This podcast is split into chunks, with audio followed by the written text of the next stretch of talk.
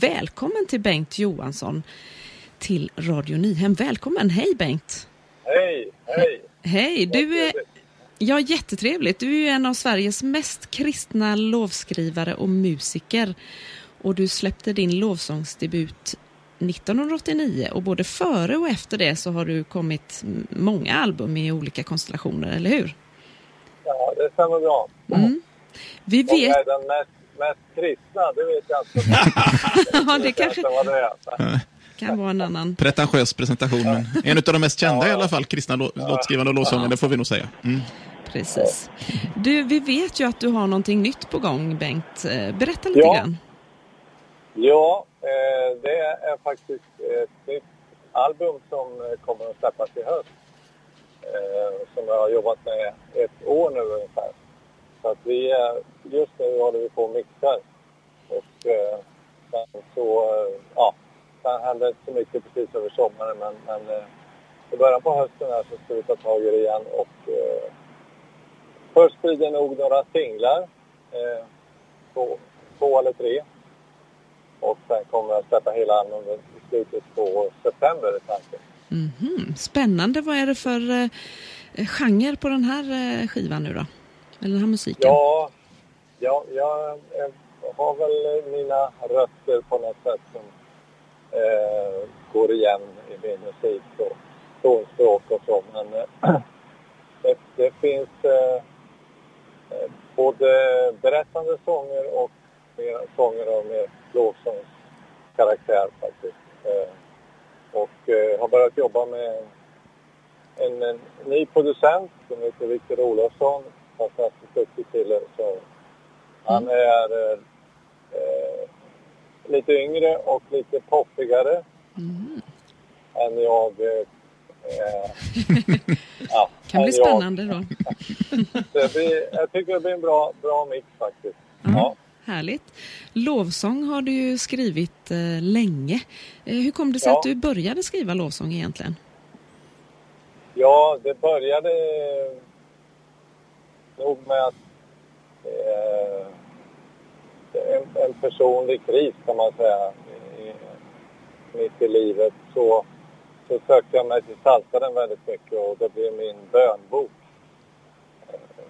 Och jag bad med Saltarens böner. Upptäckte att det fanns en så otrolig igenkänning i de bönerna. Som, trots att de var 3000 år gamla så var det som färskt bröd på något sätt som man läser om.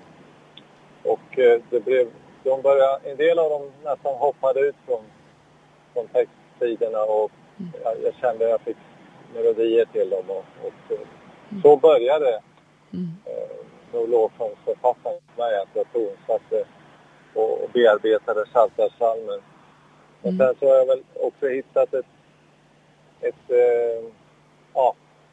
språk på något sätt, eget språk att formulera med lovsång. Mycket med inspiration på natur och livsvandringen. Ja, din musik har ju betytt ganska mycket för många människor. Vi sjunger ofta dina lovsånger i våran kyrka. Ja, vad roligt.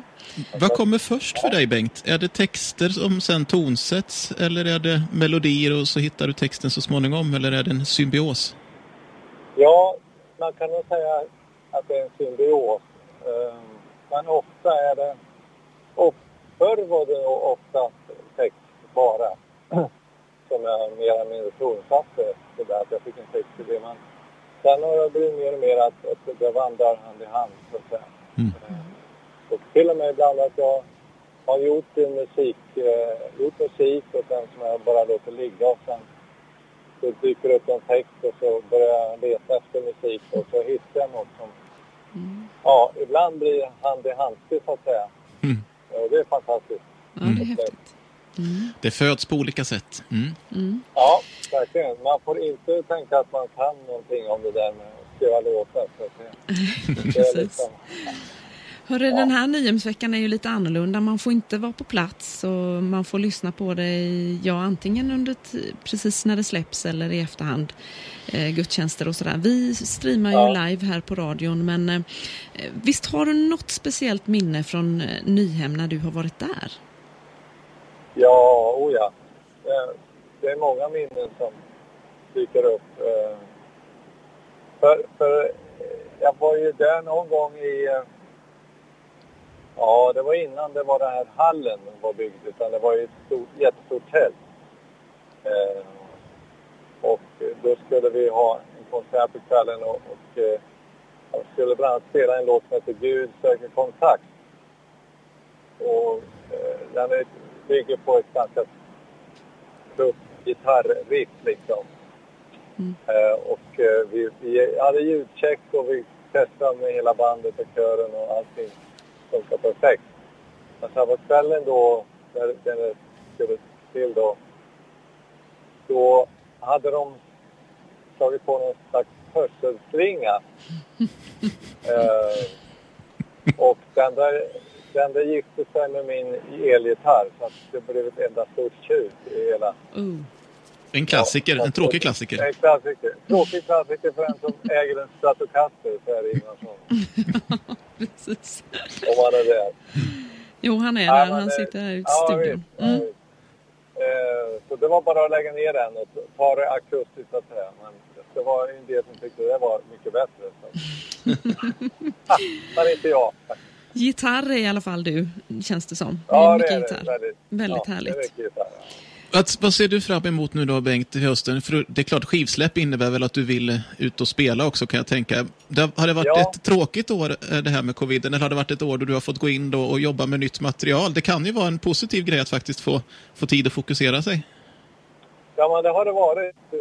Det har varit positivt på det här sättet, men precis som du säger också ett väldigt konstigt år. Och jag märkte ju efter ett tag att hur mycket jag saknade det där att få vara ute och möta en publik, möta människor och resa. Det sitter så djupt inom mig, så det är klart.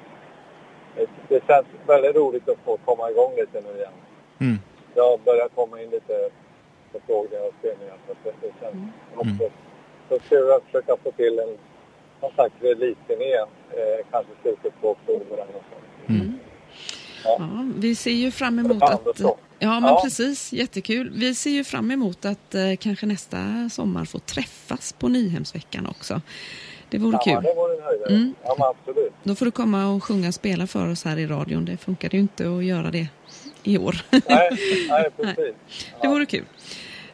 Men tack så hemskt mycket, Bengt, för att du ville vara med oss här på Radio Nyhem. Och Guds välsignelse framöver, så hoppas vi att vi snart ses igen. Ja. Tack. Tack så mycket. Hej. Måste vara med. Hej.